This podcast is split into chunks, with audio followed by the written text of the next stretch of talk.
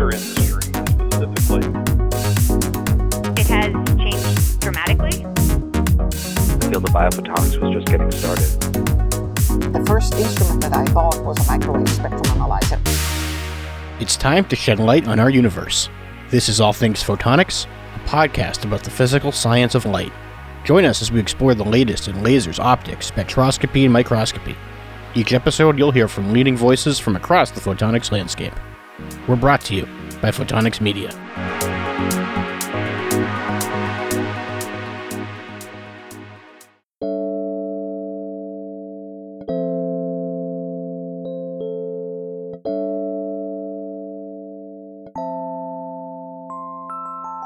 This is Associate Editor Joel Williams. Here are this week's top stories. Researchers from King Abdullah University of Science and Technology have developed a laser based device capable of sensing extremely low concentrations of benzene. The system ultimately allowed scientists to detect benzene concentrations that were three orders of magnitude lower than in a conventional sensor. Collaborating researchers from the University of Copenhagen's Niels Bohr Institute and the University of Bochum have developed a chip with scale up potential that they say will serve as a core component of a quantum simulator. The researchers demonstrated an ability to produce a large enough number of stable photons encoded with information to scale up their nanochip device. A novel plant nanobionic optical sensor capable of both detecting and in real time monitoring levels of arsenic in underground environments exhibits changes in fluorescence intensity to indicate the presence and quantity of the metal. Scientists from the Disruptive and Sustainable Technologies for Agricultural Precision, an interdisciplinary research group at the Singapore MIT Alliance for Research and Technology, MIT's research enterprise in Singapore, introduced the technology. An international research team led by the University of Minnesota Twin Cities has produced a quantum state that is part light and part matter. The researchers achieved ultra strong coupling between infrared light and matter by trapping light in tiny annular holes in a thin layer of gold. The holes were as small as 2 nanometers, or 25,000 times smaller than the width of a human hair. Research has implications for the next generation of quantum based optical and electronic devices, and may also contribute to increasing the efficiency of nanoscale chemical reactions. And finally, a team of physicists in China have demonstrated a quantum advantage, introducing a light driven quantum computer capable of performing a computation that would take a classic supercomputer an estimated 600 million years to resolve. The team's photonic quantum computer performed the boson sampling problem, a computation problem originally devised in 2011, in a matter of minutes. Up next, news editor Jake Saltzman speaks with Chunlei Guo from the High Intensity Femtosecond Laser Laboratory in the University of Rochester Institute of Optics. I'm Joel Williams, and you're listening to All Things Photonics.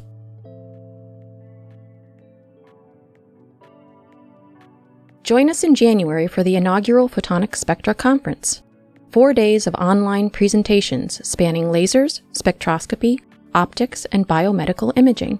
60 presenters all in one place, focusing on the latest in applications, trends, and advancements.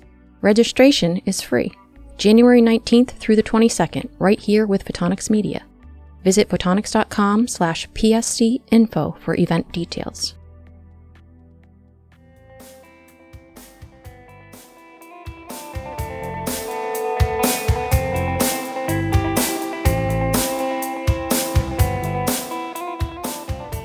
We're joined today by Dr. Chunlei Guo. Dr. Guo is a professor in the Institute of Optics at University of Rochester and operates the GPL Photonics Laboratory.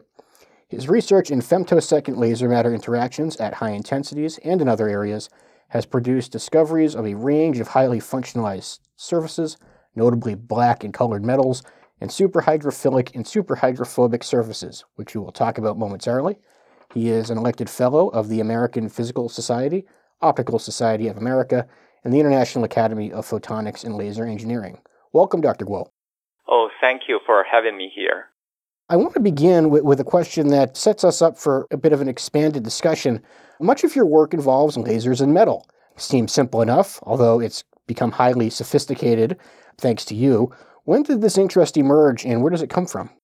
Well, yeah, that's a very interesting question. I will start to say Interesting enough, I actually was not trained as a material scientist in grad school. Instead, I studied atomic physics for my PhD. So when I first built up my research program at University of Rochester, I was very interested in studying fundamental laser metal interactions. I meant very fundamental at almost, you know, at the atomic physics level given to my background. So I chose metals because they are very simple and that's how you can really get into studying the fundamental aspects. And my motivation at the time was certainly not about technologies because, you know, if you wanted to study high tech, advanced technologies and people naturally choose some more advanced and exotic materials and that's typically not associated with metals. So technological wise, at the time, if you think about metals for using a femtosecond lasers, you we were talking about you study micromachining. So people were studying, you know, how to make more precision cuts in metals and those type of things. So perhaps I entered the field from a, a very different background. I was looking at the problems through a different lens. And then at the time I was very interested in studying all these fundamental things. For example, exact, you know, how much heat and energy will be deposited into a metal following a femtosecond pulse ablation. You know, well, interesting enough, you know, those fundamental research activity actually paved the path for us to gain a deeper understanding of laser metal interactions. And following that, the researchers took a very sharp turn from the fundamental research to technologies and applications. I hope, you know, in some way we help the metals become relevant again in high tech. As you mentioned earlier, you know, some of the applications we did, we developed was black metal, color metal, and hydrophilic, hydrophobic. I'm sure we'll discuss in more details later on. Yeah, you're absolutely right. That is the plan. Uh, and since you mentioned it, hydrophilic and hydrophobic, they're two opposite qualities. Can you tell us a little bit about that contrast and the, the unique benefits of each characteristic? So, um, initially we were working on the optical properties and then we asked the question, could we uh, modify the metal surface and their wetting properties following the surface structuring so that we can change the way they interact with water. So in the next few years, after we developed the black and color metals, we will focus on developing a range of technologies. So one is the superhydrophilic effect. The other one is superhydrophobic effect. So a superhydrophilic surface will attract water. So if I were able to demonstrate this here, if I were to put a piece of treated surface uh, stand vertically, and then I put a drop of water at the bottom of treated surface, the water will actually define gravity and sprint uphill against the gravity at a, at a rather high velocity. Thus shows how strong this super hydrophilic and super wicking effect is. So we are talking about a few centimeter per second. That's the velocity the water will run uphill. You can certainly imagine some applications coming from this, including if you have the water spread across the surface very quickly. And we can imagine, you know, if you use the coolant, this can take the heat away. So that will be the cooling effect. And then you can do some microfluidic study, micro, all this fluidic research. You can enable it in a much smaller and much more efficient level. So on the other end, a hydrophobic surface. So there's some inspiration from the nature. We know lotus leaves, they have a, a strong hydrophobic effect. Well, that comes from the lotus leaves and they have both structures and also some chemical wax on it. What we did was we do not need to use any uh, chemicals on the surface purely by laser texturing the surface, creating the range of nano and micro scale structures. We were able to uh, make the surface super hydrophobic. They are extremely strong. Also, we are talking about the surface will repel water with such a vigor and the water droplet will just roll off the surface. So superhydrophobic surface will be very important for applications such as, you know, anti-corrosion, anti-icing, anti fouling, sanitation, and that's actually lead us quite a bit other technologies. Right, and you talk about some of these applications, and it's not one or two; it's it's many, and they're diverse. And some of those applications really pertain to societal issues, talking about clean water accessibility, both in terms of uh, desalination and solar applications. Can you talk a little bit about what it means to you as a developer of some of these technologies to be able to apply the research to these really important applications around the world? Right. So uh, once we have these superhydrophilic and superhydrophobic surfaces, in recent years, we have been really focusing on trying to apply these surface properties for applications in societal issues, energy and environments, such as a superhydrophobic surface will enable self-cleaning sanitation, and then we can use the super wicking surface to uh, wake the water out of a, a dirty pond and then have it evaporate under the sunlight. And then we can achieve water purification without even any additional energy besides the sunlight. So this is really the research, um, the shifting basically from this, as I mentioned earlier, the overall shifting of my research from very fundamental to the applied research is really across wide spectrum. When we're talking about applied research, we can think about you can make a detector or you can make a sensor. Those are applied research. But working on these uh, societal issues is certainly challenging. It's another level of applications for a research lab. So from my personal experience, I think I certainly felt fortunate I could have this range of research experience across the full spectrum, all the way from very fundamental atomic physics level fundamental research, all the way to this far reaching problem solving. And well, as a scientist, the fundamental research is very comforting. On the other hand, I think it's a is certainly a daunting task to solve this societal issue. It's a much harder task, but I think it's important and it's gave me tremendous fulfillment to work on this problem. We're talking with Dr. Chunlei Guo from the Institute of Optics at University of Rochester. And it isn't just our podcast who has noticed the, the impact of your work. Funding has come in from, from entities like the Bill and Melinda Gates Foundation and others uh, who have put their trust in your work what does that mean to you? I, I have to think it's quite profound. So the investment, the, the funding from Bill and Melinda Gates Foundation was to support us to use our initially use our superhydrophobic surfaces for uh, global sanitation.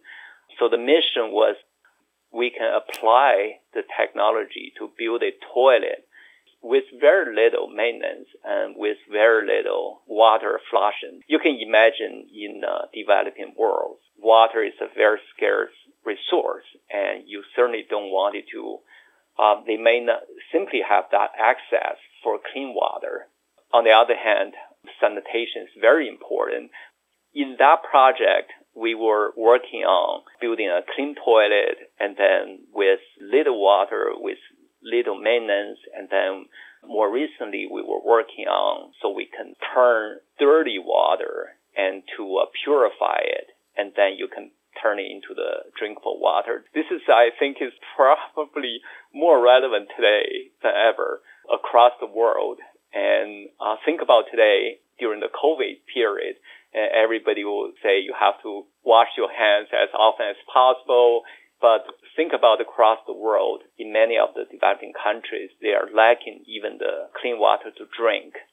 So this funding really allow us to put our efforts and to put our technology into this uh, societal and humanitarian problem solvings. I was really a profound experience.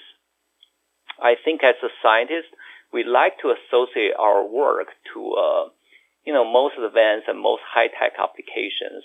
But the motivation behind this work is on the opposite side. We want to enable our technology to really benefit as many people as possible. And for me, to give me a, a definitely a great amount of fulfillment to work on this issue. I suppose this question is really relevant to, to those in any discipline. Given the times and the nature of the times that we're in. But you speak of COVID 19 and the state of the world and the importance of resource conservation, preservation, and access to resources. Has that really emerged as a theme in your work lately? Lately, yes.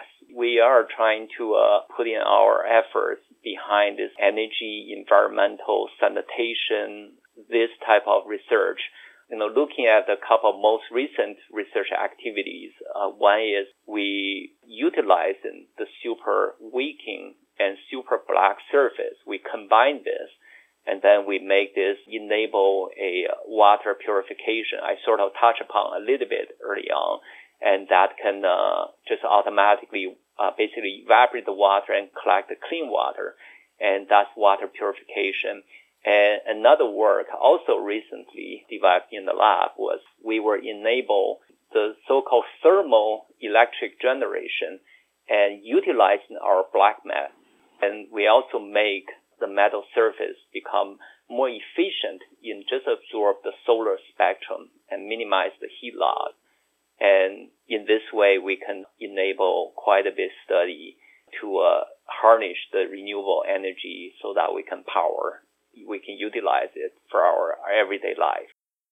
Talking about the black metal broadband absorbers, these applications live on, but in fact, it was 2005, 2006 that your lab created its very first black metal broadband absorber. And that, of course, has been fundamental to much of the research since. Can you uh, just tell us what a black metal absorber is and how you first created it? You know, if you think of uh, metals, they're very shiny basically shiny metals reflect light into your eye and they look very shiny. When we uh, use the laser to process metal surface, so essentially we make it super absorptive. That's why it's pure black. The light will not get reflected into your eye. You, it just appears very black. So what we did was we used the laser to uh, texture the surface and created a range of tiny nano micro structures and these structures essentially are responsible to absorb all light fall upon it and nothing really get reflected. The black metal will be very useful whenever light collection is needed, such as making better thermal sensors, thermal detectors, and you know the black metal will also enable some of the application I just mentioned, absorbing the solar energy and convert it into electricity and then also utilize the thermal energy and help us for water sanitation. It's really help us overall research in, uh, in utilizing the black metal, uh, enable a lot of energy environmental problem solving. You mentioned the, the use of femtosecond laser pulses and, and pairing that with metal. One of the efforts that that work contributed to was your ability to make regular incandescent light bulbs super efficient. Can you walk us through that process a little bit? That was about 10 years ago. Yeah, right after we developed it, we developed the black metal technology. At the time, that was the time the government was passing a law to phase the incandescent lamp. And uh, it's really the period. I think it's a very uh, I would say, a very difficult period for us to see this technology really light in the world for over 100 years and just start to vanish from our lives. And at the time when we had this black metal technology, so there's one uh, fundamental law in physics, the Kirchhoff law. The Kirchhoff law says the more absorptive a material is and more emissive it is as well. So there are actually many reasons why an incandescent lamp has a low efficiency. But one fundamental issue is that people had not really looked into at the time was the tungsten filament is not really a good light emitter because it's, it's metal, is is highly reflective as mentioned, it doesn't absorb much light, and therefore it doesn't emit light as well. So we were at the time, because we had this uh, black metal technology, we thought, why don't we just apply this onto the tungsten filament and turn it black to enhance the emission efficiency? That's what we did. So we passed the laser beam actually uh, through the through the above envelope and then directly blacken the area onto the tungsten filament. And afterwards, we screw the light bulb back into the socket and turn it back on, and lo and behold, it glows brighter. And it just really make it brighter. It's so interesting. You talk about Kirchhoff's law, that hasn't gone away. Right. Tungsten filaments have not gone away, and incandescent light bulbs, though they've been diminished greatly in their use, haven't gone away. And yet, this brilliant work involves an application that has not gone by the wayside, but been drastically cut down. How does that influence the legacy of the work? After this work, I was very touched um, by by very strong public outcry at the time. So right after our discovery, the New York Times ran an article featuring our work, and then afterwards, I received countless messages from people from all walks of life and sharing their emotion, their sadness of losing this incandescent light bulb. And in some way, we have to understand if we talk about the illumination sources, we have to think a little bit carefully. Now, during human evolution in the distant ancient time, the ancestors will use fire to lit up at night. And then later on, people had candles. And then more recent history, we had incandescent light.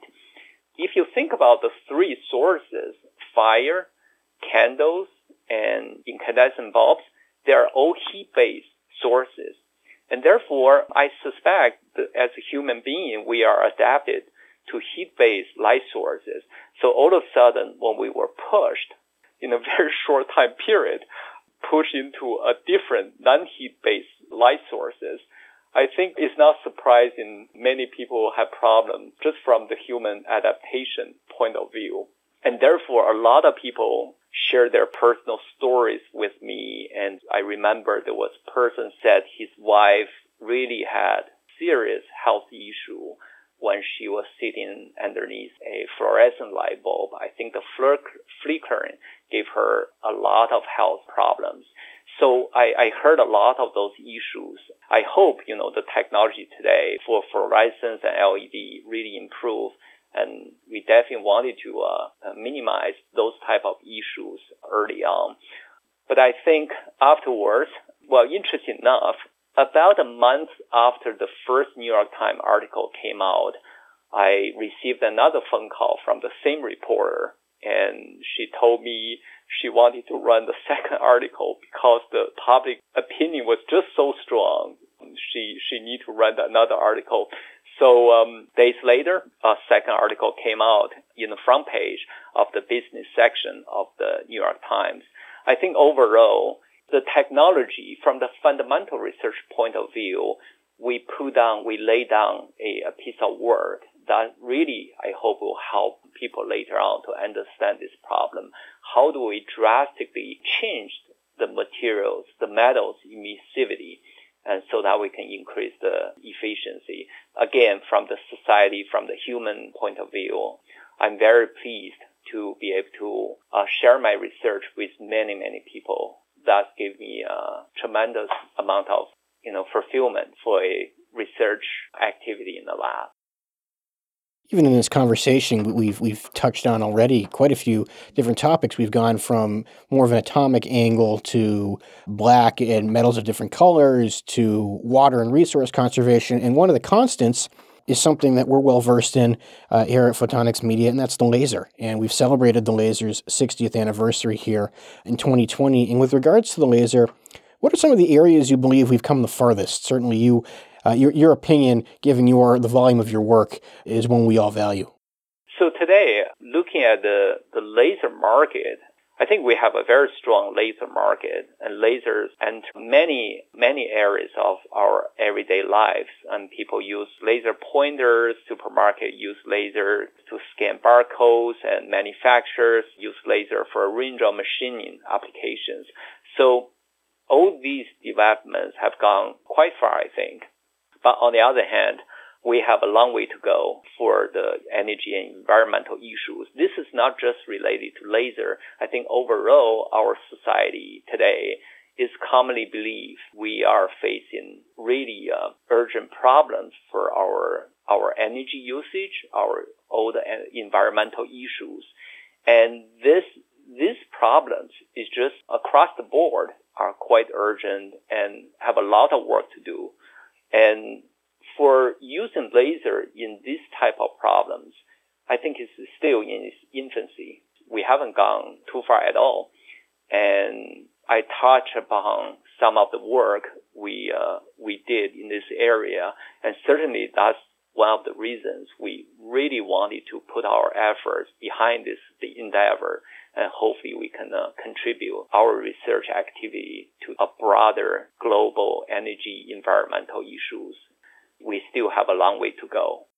These are always somewhat unfair questions, sort of in the vein of if I knew the answer, I'd be working on it.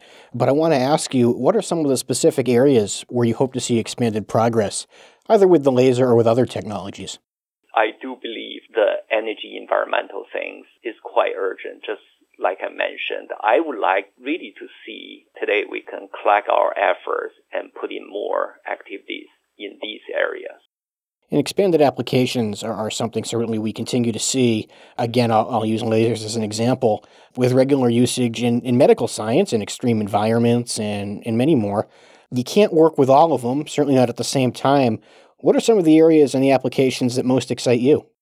Today, we certainly put in quite a bit effort in sanitation. That's one area.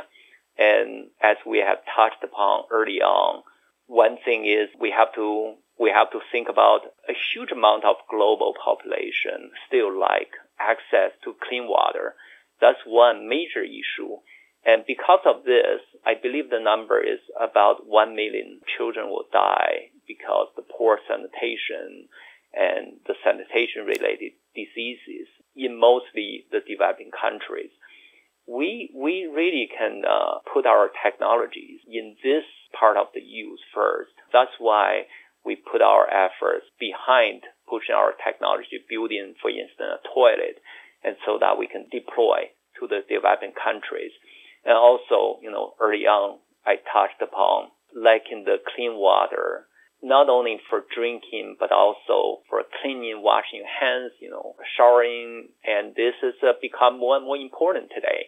And we have to really thinking about there are a large amount of a large percentage of population they are lacking clean water, lacking clean drinking water, lacking the clean water for for washing hands and those type of things. And that's why we put our technology behind this endeavor as well, so that we can uh, use the technology highly, highly efficiently and just use the surface and the sunlight. And we can evaporate purified water, very dirty water, into a drinkable water. So the research, the recent research we demonstrated, we put all types of contaminants into this uh, contaminated water, including heavy metals, you know, dye, and you know, human waste, all these different type of contaminants. And then it turns out every single test, the contamination will way below the environmental standard, and they can be uh, drinkable right away after the collection.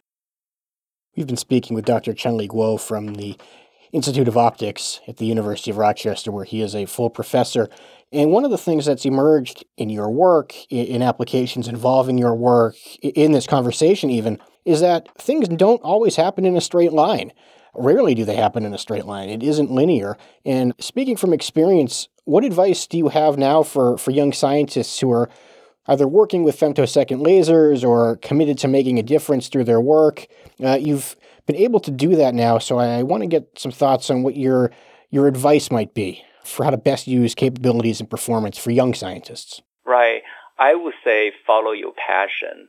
As I shared slightly earlier about my own experience, I, I actually studied atomic physics for my PhD. And at the time, I hadn't done really metals and hadn't done much material research. And, but I think they have potential to make some difference. So once we're working on this problem, when I started to work on, on the metals.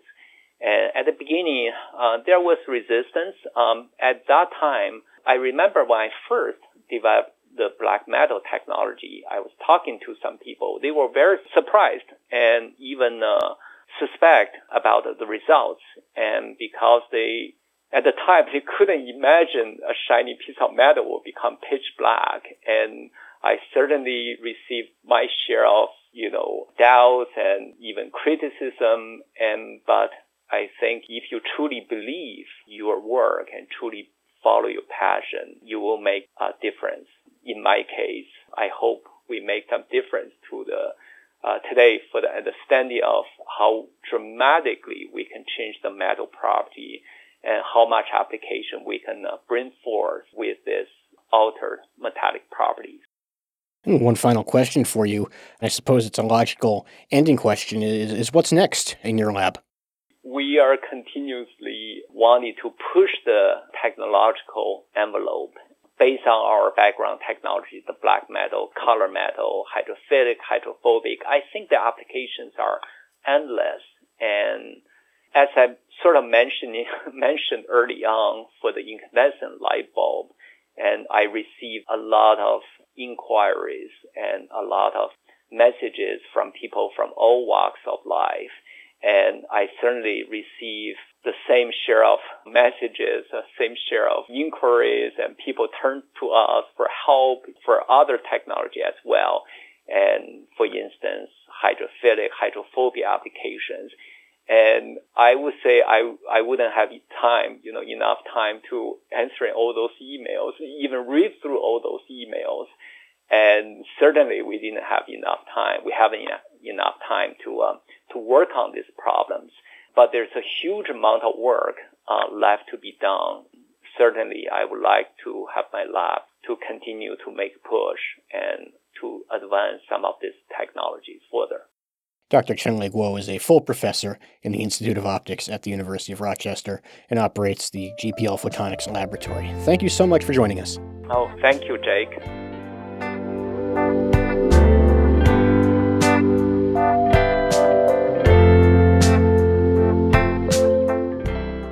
LaserTech, the Center for Laser and Fiber Optic Education, was founded by the National Science Foundation in 2013 to help meet the goals of educating and sourcing domestic talent in optics and photonics. You can read about LaserTech and the 35 member LaserTech College Network each month in Photonics Spectra magazine. The Resource Center currently works with students of all ages nationwide to grow and support a workforce in optics and photonics. Joining us now is Chris Panayiotou, Executive Director and Principal Investigator of LaserTech. Chris, good morning. Uh, what are some of the trends that you are observing um, in industry and academia that are shaping the current opportunities uh, that you see as available to rising professionals in optics, photonics, and laser based fields? Good morning, Jake, and uh, thank you very much for giving me the opportunity to be on your show. We appreciate that. Going to your question, the laser industry is going through something similar to what the electronics industry went through when it transitioned from vacuum tubes to solid-state devices back in the uh, previous century. Uh, so lasers are transitioning from the big, massive, and complicated gas and solid-state resonator type of uh, lasers to fiber and semiconductor lasers that are smaller, more efficient, and less complicated no mirrors to align and clean, no gases and uh, pressures to worry about. So speaking for technicians, which is uh, the focus of LaserTech, uh, the technicians that we graduate need to have a broader skill set, especially in automation and networking. And as more of these devices are connected remotely uh, through the internet and uh, local area networks. Also, for low power lasers, we have uh, now tunable lasers that allow us to create any wavelength uh, at will, something very similar to what happened back in the uh, previous century when uh, the phase locked loop was introduced, allowing us to synthesize frequencies at will. Something that is very active and fervently occurring right now is work in quantum photonics. I see a lot of applications coming up quickly Right now, uh, there is a lot of talk about cryptography biomedicine, uh, animal and plant biology.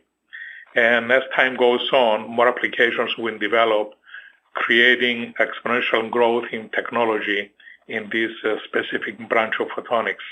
Uh, more inventions and applications of lasers are demonstrated every day in human and biological systems. Without sunlight, there is no human and plant life. With our ability to, synthesize light of any wavelength, control its intensity and direction, many unimaginable applications are being developed that can be used in human and plant biological processes in a positive and gainful way. The application of lasers in material processing will continue with lasers becoming more efficient, smaller in size, and less expensive. Uh, I see also many applications in spectroscopy, especially a large growth in Raman spectroscopy, which allows detection and identification of substances without the need to extract the sample. So these are some of the, the major thrusts that I see happening in the area of uh, photonics and laser-based fields. LaserTech was founded in 2013. In those seven plus years, how have you seen the number of those opportunities that you just mentioned, and I suppose also the the number of different types of opportunities uh, for qualified, uh, educated professionals ready to enter the workforce? How have those numbers evolved since LaserTech's formation?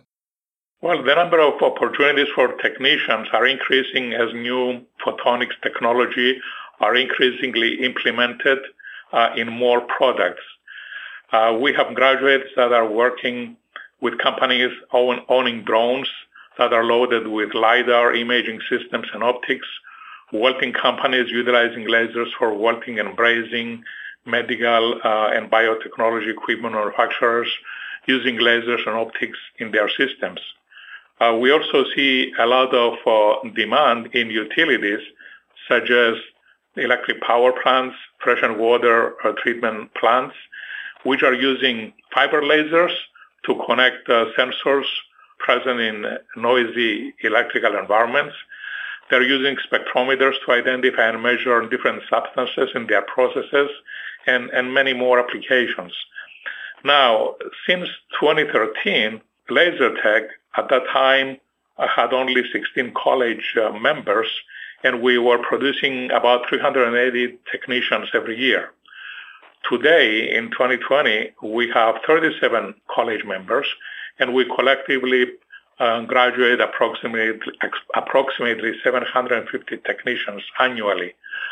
However, the gap between the industry need and the number of technicians produced uh, has widened because of the new jobs which have been created over these years because of the innovation and because also of the massive retirements of baby boomers, which started in around 2012 when the uh, economy, you know, started to be shaping uh, up and uh, people decided to take uh, re- retirement.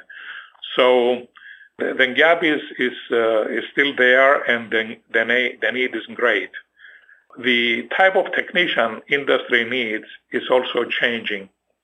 As fiber lasers and laser diodes are replacing older laser systems, technicians um, with more electronics and robotic automation skills are needed. Today's technicians are expected to have a wider skill set in many areas of technology compared to the technicians of the 20th century who uh, had a, a more in-depth but a narrower uh, skill set. What's fascinating is that not only are, are the number of technologies and the range of technologies growing, of course, with that comes the, the growth of the skills that you just mentioned that recent graduates and, and new technicians are expected to have. So I want to take that uh, and move it to the through a lens of the recruiter of industry and, and ask you, with regards to recruiting, what should members of industry, uh, workforce leaders know about LaserTech colleges and their students uh, about how they should find or seek out qualified members of the workforce? Well, uh, LaserTech has recognized the need very early, very early, uh, and to increase the number of photonics technicians, we must increase the number of students entering uh, our programs. So we created a plan for a pipeline that will enable students from uh, K-12 uh, schools to continue to community colleges uh, to obtain their associate in science degree. We created and offered uh, dozens of professional development seminars workshops and courses for middle and high school teachers. We created and offered lectures, demonstrations, workshops, science fairs, science celebrations, and field trips for high school and middle school students, and created all kinds of opportunities for the general awareness of community with talks LIGO detected the, the first gravitational waves for the International Day of Light and the laser celebrations and things like that, which are open to parents, students, and, and grandparents. So we, with all of these efforts, we try to increase the number of uh, people coming in. Uh, on the other end, we have our graduates. We want to present to industry uh, to fill these jobs uh, that are available. So in that area, we're very grateful to have been working with Photonics Spectra for this year since January 2020 on a special uh, column that we have on your magazine on the print and the online version where we feature a college every month, a different college every month. So in that uh, process, we have featured as of today 11 colleges. We have one more to go for this year, and then we will continue in 2021. And we have uh, talked to these colleges, which are members of LaserTech, and they have committed to provide to industry all the uh, facilities and all the conveniences that they need to enable them to interview and recruit students from their campuses. So they have all committed to provide a, a day or two for industry to visit their campuses. They will make the students available for them to uh, talk to them about their businesses and their opportunities and make available special rooms for industry recruiters to uh, have interviews with students and fill their openings. Uh, we, we have been doing this for, with several colleges uh, for years, and most of the time, our students are being offered two or three uh, different job opportunities by January time before they graduate in uh, May or, or uh, June timeframe. So we have been doing this for some time, and we are expanding this to all the uh, colleges which are members of LaserTech, and those are available or can be found spread out throughout the country in about 2027 of the 50 states. We have uh, college members as of today. Chris Panayiotou joins us from Fort Pierce, Florida. He is executive director and principal investigator of LaserTech. Chris, thank you for being on with us. Thank you very much. I appreciate I appreciate the opportunity. That does it for this episode of All Things Photonics. Thank you to our engineer, Alan Shepard, and to Joel Williams with the news. Our featured music is courtesy of BetterWithMusic.com. Most of all, thank you, our listeners. As always, you can share your thoughts, pitch us ideas, let us know how we're doing. You can reach us at allthings at photonics.com. All Things Photonics is available on all major platforms, including Spotify, Apple Podcasts, as well as on our website. Subscribe, never miss an episode. I'm Jake Saltzman. This has been a Photonics Media production.